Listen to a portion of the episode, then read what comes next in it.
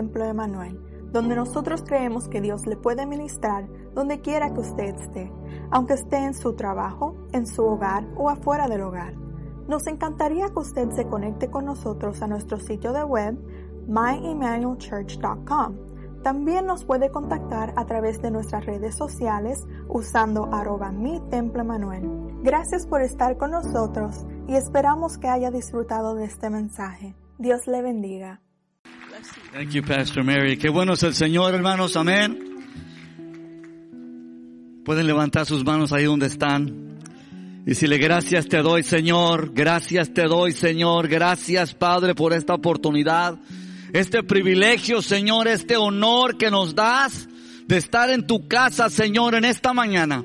Gracias, Espíritu Santo, porque nos has traído a este lugar para que nosotros, Señor, podamos levantar tu nombre en alto. Gracias porque eres nuestro Salvador, nuestro Redentor, nuestro Sanador, nuestro Bautizador, nuestro Padre Celestial. Gracias te damos, Señor, porque para siempre es tu misericordia. Gracias por cada padre que está presente, cada familia, cada persona, cada vida, cada corazón que ha venido a tu casa en esta mañana, Señor. Que tu nombre sea exaltado, ese nombre que es sobre todo nombre. Tu palabra dice que toda rodilla se doblará y toda lengua confesará que Jesús es el Señor. Aleluya. Den un aplauso al Rey de Reyes y Señor de Señores. Porque el Señor está con nosotros en esta mañana. ¿Cuántos dicen amén? Ahí si tiene su Biblia, le voy a invitar que la abra, por favor. En el primer libro del Nuevo Testamento, el Evangelio según San Mateo. God bless the worship team. Dios bendiga al grupo de la alabanza por su, su, su trabajo tan especial que hacen. Gloria al Señor para dirigirnos en la alabanza. Gloria al Señor. Gracias te damos, Señor. Gracias te damos, Señor, aleluya. Gracias por estos, el capítulo 7 del, Evangelio según San Mateo. Vamos a ir al versículo 24, empezando con el versículo 24. Gloria a Dios. Gloria a Dios. Aleluya. Bueno, hermanos, si lo tienen, vamos a leer estos versículos de la palabra del Señor, honrando al Padre y al Hijo y al Espíritu Santo. Dice el Señor Jesucristo hablando, cualquiera pues que me oye estas palabras y las hace, le compararé a un hombre prudente que edificó su casa sobre la roca. Descendió lluvia y vinieron ríos y soplaron vientos y golpearon contra aquella casa y no cayó. Dice ahí, y no cayó. ¿Por qué? Aquí está el por qué. Porque estaba fundada sobre la roca. ¿Cuántos saben quién es la roca? A ver, ¿cuántos saben quién es la roca? Jesucristo, nuestro Señor y Salvador. Y el los versículos que siguen dicen, pero, pero, siempre hay un pero, ayúdanos Señor, pero cualquiera que me oye estas palabras y no las hace, le compararé a un hombre insensato que edificó su casa sobre la arena. Y descendió lluvia y vinieron ríos y soplaron vientos y dieron ímpetu contra aquella casa y cayó. Dice ahí, y cayó. Y fue grande su ruina. Pueden tomar sus lugares, hermanos, en esta hora. La palabra del Señor es poderosa. La palabra del Señor es medicina. La palabra del Señor es nuestra única esperanza. Y quisiera felicitar a todos los padres que están con nosotros en esta mañana. Dios les bendiga. Dios les bendiga porque son personas muy, no les tengo que decir, pero se los voy a decir como quiera, que ustedes son, son personas muy, muy especiales. Son personas que siempre hacen lo que tienen que hacer porque aquellos que conocen a Dios siempre son responsables. Son personas que, que son los primeros, los primeros, los primeros en proteger. Amén. Si alguien suena a la puerta de su casa a medianoche, usted nos dice a la esposa, a ver, mijita, a ver quién está sonando allá. Usted va, usted se levanta, ¿verdad? Porque usted está protegiendo su hogar. También, ¿verdad? Este, son los primeros en proveer, ¿verdad?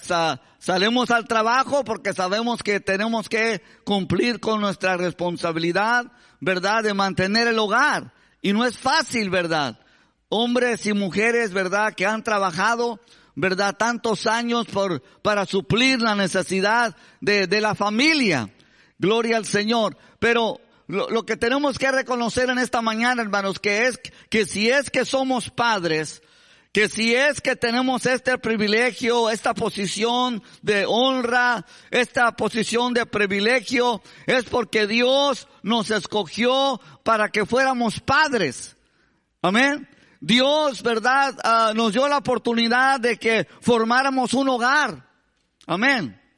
Pero no solamente porque nos unemos, ¿verdad? Con, con nuestra esposa, ¿verdad? Que nosotros somos padres. Sino que Dios, a través de su poder, trajo, ¿verdad? A este planeta, a esta tierra, los hijos que tenemos.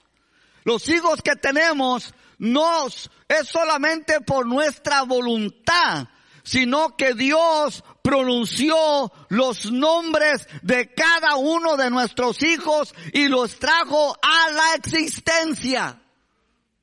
Nosotros, en primer lugar, tenemos que reconocer que nosotros tuvimos padres que Dios escogió a personas tan especiales como nuestros padres para traernos a cada uno de nosotros a este mundo, porque Dios quiso que nosotros viniéramos a esta tierra y le diéramos toda la honra y toda la gloria a nuestro Dios, que reconociéramos que Dios es todopoderoso en cada una de nuestras vidas. Y Dios, ¿verdad? Nos llama a nosotros como padres, ¿verdad? Y nos da responsabilidades muy especiales. Gloria al Señor. Dios nos da muy especiales porque la palabra del Señor está hablando de dos casas. De dos casas. Y cada uno de nosotros vivemos en una casa. ¿Cuántos dicen amén? Vivemos en una casa, Dios nos dio esta bendición de estar en una casa, pero el Señor está hablando, hermanos, de dos casas, una casa que fue fundada sobre la roca. Y la otra casa fue fundada sobre la arena. Y dice la palabra del Señor que cuando vinieron los ríos y vinieron los vientos y estuvo lloviendo, una de las casas sí permaneció. Una de las casas sí se mantuvo en pie. Y esa casa fue la casa del hombre prudente. ¿Cuántos hombres prudentes tenemos aquí en esta mañana? A ver, ¿cuántos hombres prudentes tenemos aquí en esta mañana? Puede levantar la, la mano, hermano, porque usted es prudente porque está en la casa de Dios, ¿verdad? Y nosotros, hermanos, tenemos que reconocer que parte del problema de la sociedad es que muchos de los hombres, muchos de los hogares no están fundados sobre la roca que es Jesucristo. Que no están fundados sobre la palabra que es Jesucristo. Estaban diciendo yo, este, escuché este reporte, hermanos, en las nuevas. Dicen que eh, en, en, en, casi, escuche bien esto, en casi 50% de los hogares de las personas de color, 50% de los hogares no hay padre. Fíjese, 50% de esos hogares de los hermanos de color no hay padres. En 30% de los, de los hogares hispanos no hay padres. Fíjese. En 20% de los hogares de los, de los, ah, ah, de los gringos, de los americanos, de los Caucasian, el 20% no hay padres. ¿Dónde están los padres? No sé dónde están, pero no están en la casa. And how is it? ¿Cómo puede ser que nosotros queremos que todo camine bien, que todo esté bien en nuestra sociedad, si hay padres que no están poniendo a Dios en primer lugar? Porque los hombres que ponen a Dios en primer lugar son hombres responsables. Son hombres que aman a sus esposas. Son hombres que aman a sus hijos. Son hombres que están sembrando, porque no es fácil sembrar en las vidas de nuestros hijos. ¿Verdad? Cuando están pequeños, ¿verdad? Usted los tiene que preparar. Usted se tiene que levantar temprano para que los, niños son niños. Ellos no saben. ¿A, qué hora empieza el culto? Ellos no saben a qué horas tienen que estar ahí, pero usted como padre y usted como madre prepara a su familia para que el domingo por la mañana estén en la casa de Dios y cada vez que nosotros estamos haciendo esto, estamos sembrando en la vida de nuestros hijos. Yo siempre he dicho, hermano, aquel que siembra tiene derecho tiene derecho de esperar una cosecha. El que no siembra yo no sé. Pero si usted está sembrando en la vida de sus hijos, usted está sembrando la palabra de Dios, usted está sembrando los principios bíblicos en las vidas de sus hijos, hermano, Dios está obrando. Aun cuando nosotros pensemos que nada está pasando, Dios está obrando en las vidas de nuestros hijos. Dios está ahí trabajando porque la palabra poderosa de nuestro Dios aleluya, que estamos sembrando en la vida de nuestros hijos. Esta palabra, dijo el Señor, el cielo y la tierra pasarán, pero esta palabra no pasará. Porque como dice la palabra, van a venir las tempestades, van a venir los tornados Van a venir los huracanes. Van a venir esos tiempos difíciles en tu vida. Que la única cosa que tú vas a tener para agarrarte es la palabra de Dios. Aleluya. Porque nada más te va a poder sostener. Esto que va a venir va a ser tan fuerte. Esto que va a venir va a ser tan difícil. Esto que va a venir en contra de ti, te va a querer tirar al suelo, va a querer esos ataques del enemigo, esas tempestades, esos huracanes, esos tornados, todo eso viene en contra de ti, porque estamos viviendo, hermanos, en los últimos días, estamos viviendo en tiempos peligrosos, donde hoy más que nunca nos tenemos que tomar de la palabra poderosa de nuestro Dios. Aleluya. Estamos viviendo, hermanos, en tiempos en, en los cuales la gente ya no sabe qué hacer ya no saben qué está arriba, ya no saben qué está abajo, ya no saben qué es blanco, ya no saben qué es negro, ya no saben cuál es el norte, ya no saben cuál es el sur. La gente de nuestra sociedad está perdida porque no están fundados en la palabra del Señor. Porque cuando vienen las tempestades y cuando vienen las luchas y cuando vienen las pruebas, cuando nosotros, hermanos, somos movidos por todas esas cosas que vienen en contra de nosotros, tenemos que regresar a la palabra de Dios. Tenemos que regresar a la palabra del Señor y en medio de la tempestad y en medio de la prueba y en medio de la lucha le tenemos que decir a Dios lo que Él dijo.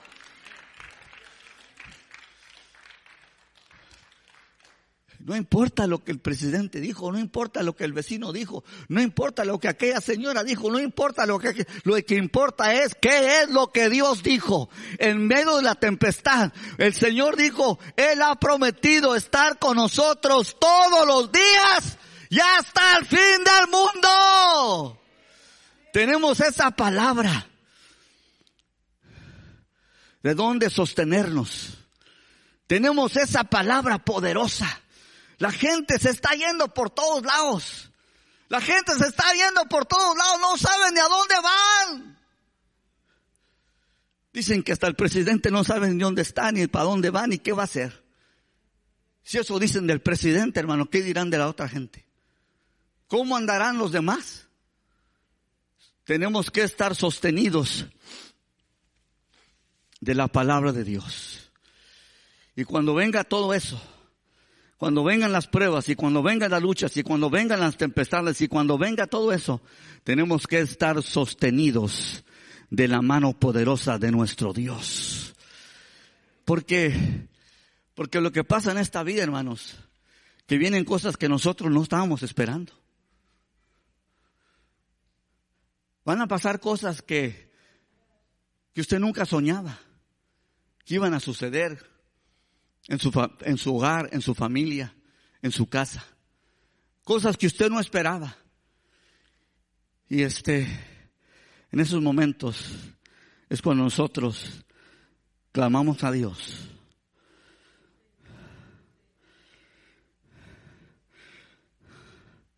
Es en esos momentos cuando nosotros le gritamos a Dios.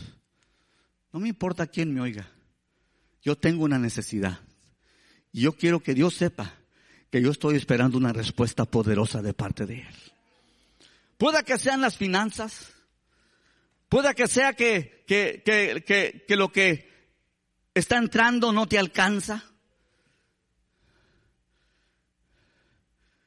Hay algunos que dicen, hermano, yo quisiera tener lo que tienen aquellos hermanos, porque esos hermanos son ricos.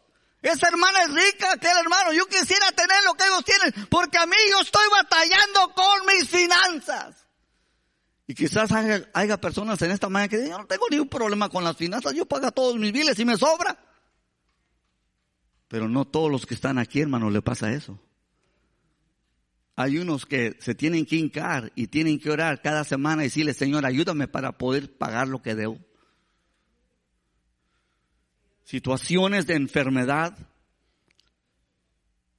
Estamos viendo enfermedades que no hemos visto.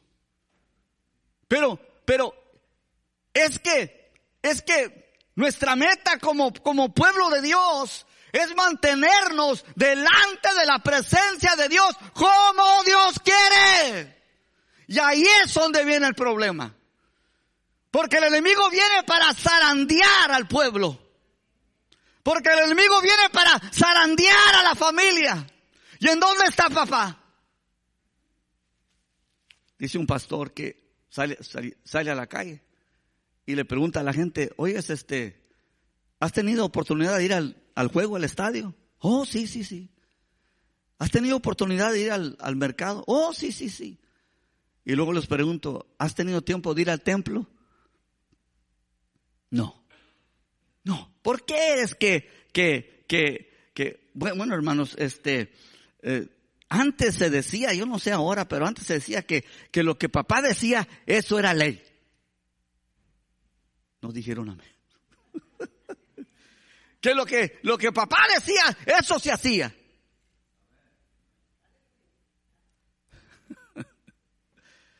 Él era la autoridad. Él era el que mandaba. Y ahora, la que manda es la hermana. Una hermana mía. y, y, y, y, ustedes son, y ustedes me conocen a mí.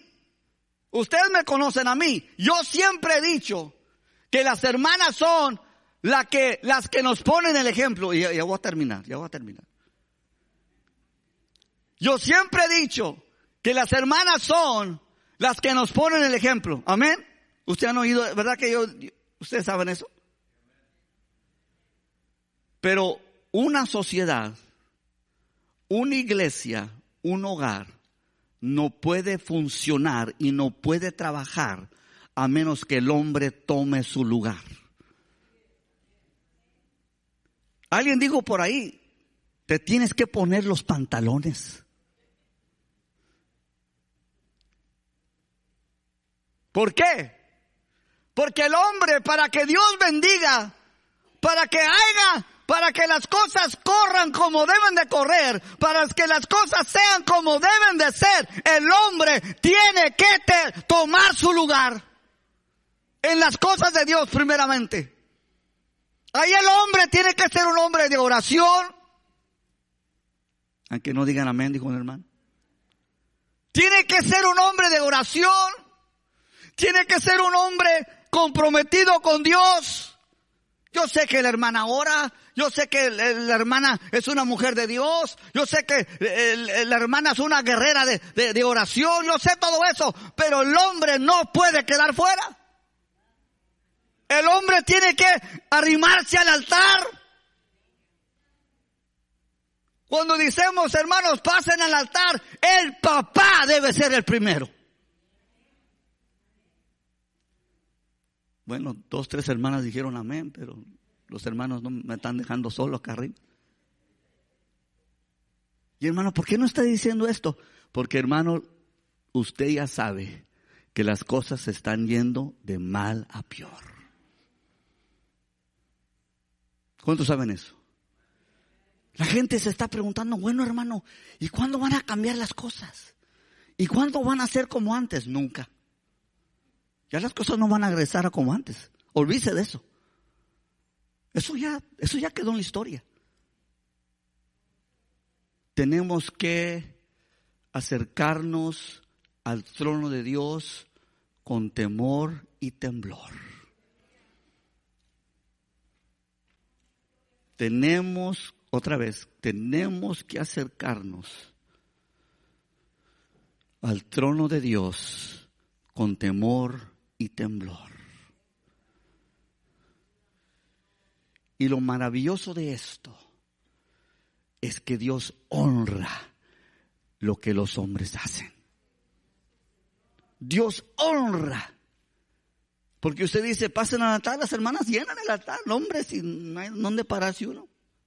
Las hermanas son muy espirituales, Dios las bendiga. Pero papá no se puede quedar en la banca. Papá no se puede quedar en la banca. No se puede quedar.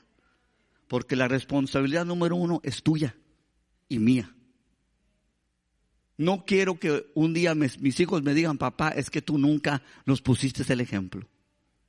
No, no. Hacemos todo lo que podemos, no somos perfectos y los hijos saben, pero tenemos un lugar muy especial que debemos de ocupar. Los hombres tenemos que ser primero. Las esposas nos van a seguir y los hijos también nos van a seguir. Pero papá, tú tienes que ser primero. Y no esperes que un ángel del cielo venga y te lo diga. Tú eres un hombre, hermanos, que cuando los hombres hablan, hablan con autoridad cuando están llenos de la presencia de Dios. Que Dios, yo no, yo no, no soy yo. Como le digo a, mis hijos, no soy yo. Es la palabra de Dios que dice esto. Es la palabra del Señor. Bueno, pues no quería de los padres, los estoy castigando mucho. Pero, pero, pónganse de pie, hermano, ya no los voy a castigar, pónganse de pie.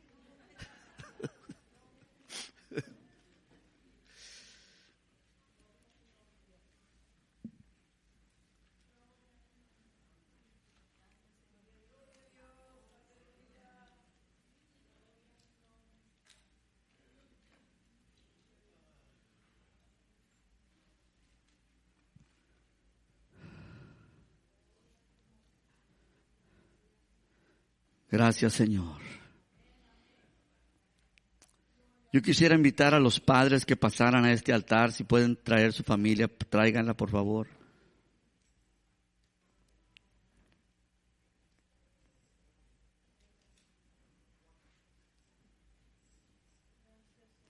Yo no sé cuáles son tus metas. I don't know what your plans are. I don't know what your goals are. But they need to be what God wants them to be, pero necesitan ser lo que Dios quiere que sean. Ahí está.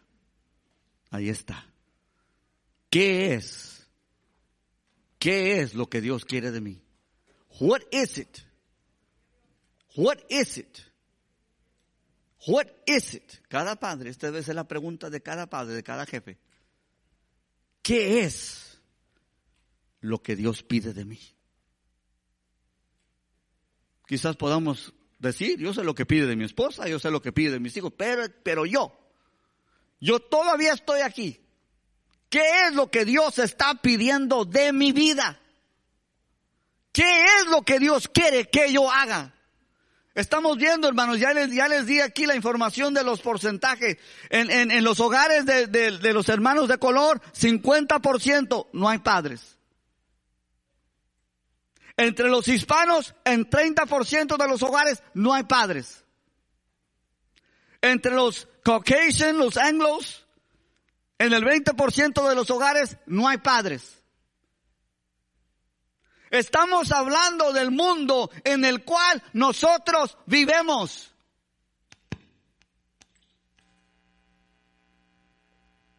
¿Cómo es? ¿Cómo es que las cosas se van a poner mejor con todo esto? Es imposible. Pero tú, tú, tú, tú, usted, usted, usted, usted puede hacer la diferencia en la sociedad. Porque mira, ustedes saben lo que está pasando. El diablo te está luchando. Te está luchando para que tú abandones tu hogar, tu familia, tu esposa, tus hijos. No, no. No vamos a dejar que el diablo nos gane. No. Venga lo que venga, como decía la palabra. Venga la tempestad, venga el viento, venga el agua, venga el río, venga, venga la lluvia. Ven, no, no, no, no, no, no, no. Yo me voy a mantener plantado en la palabra de Dios. Y este hogar, este hogar no lo voy a abandonar por nada. Sino que cada día me voy a acercar más a la presencia de Dios. Que un día,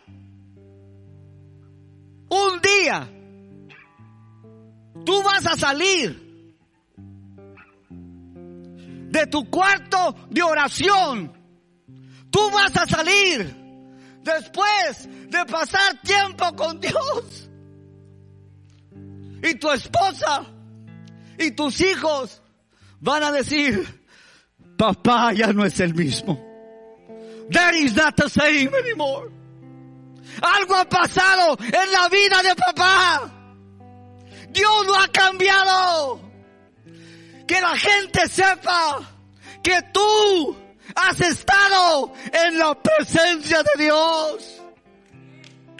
Que la gente sepa que tus rodillas pegaron al suelo y tus manos tocaron el cielo. Es lo que necesitamos, hermanos. Es lo que necesitamos. El poder de Dios en nuestras vidas. Dice la palabra que cuando Moisés bajó del monte, que cuando Moisés bajó del monte su rostro alumbraba. Y no era porque había estado viendo la televisión todo el día, no, no, no. Porque había pasado tiempo delante de la presencia del Todopoderoso.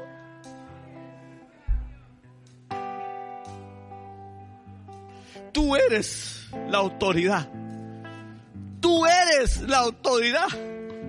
En tu hogar va a suceder lo que tú digas. Si Dios es el que te dirige. Porque si no es Dios el que te dirige, hasta tus hijos se van a burlar de ti. Pero si Dios dirige tu vida, todos van a saber que has pasado tiempo con el Todopoderoso.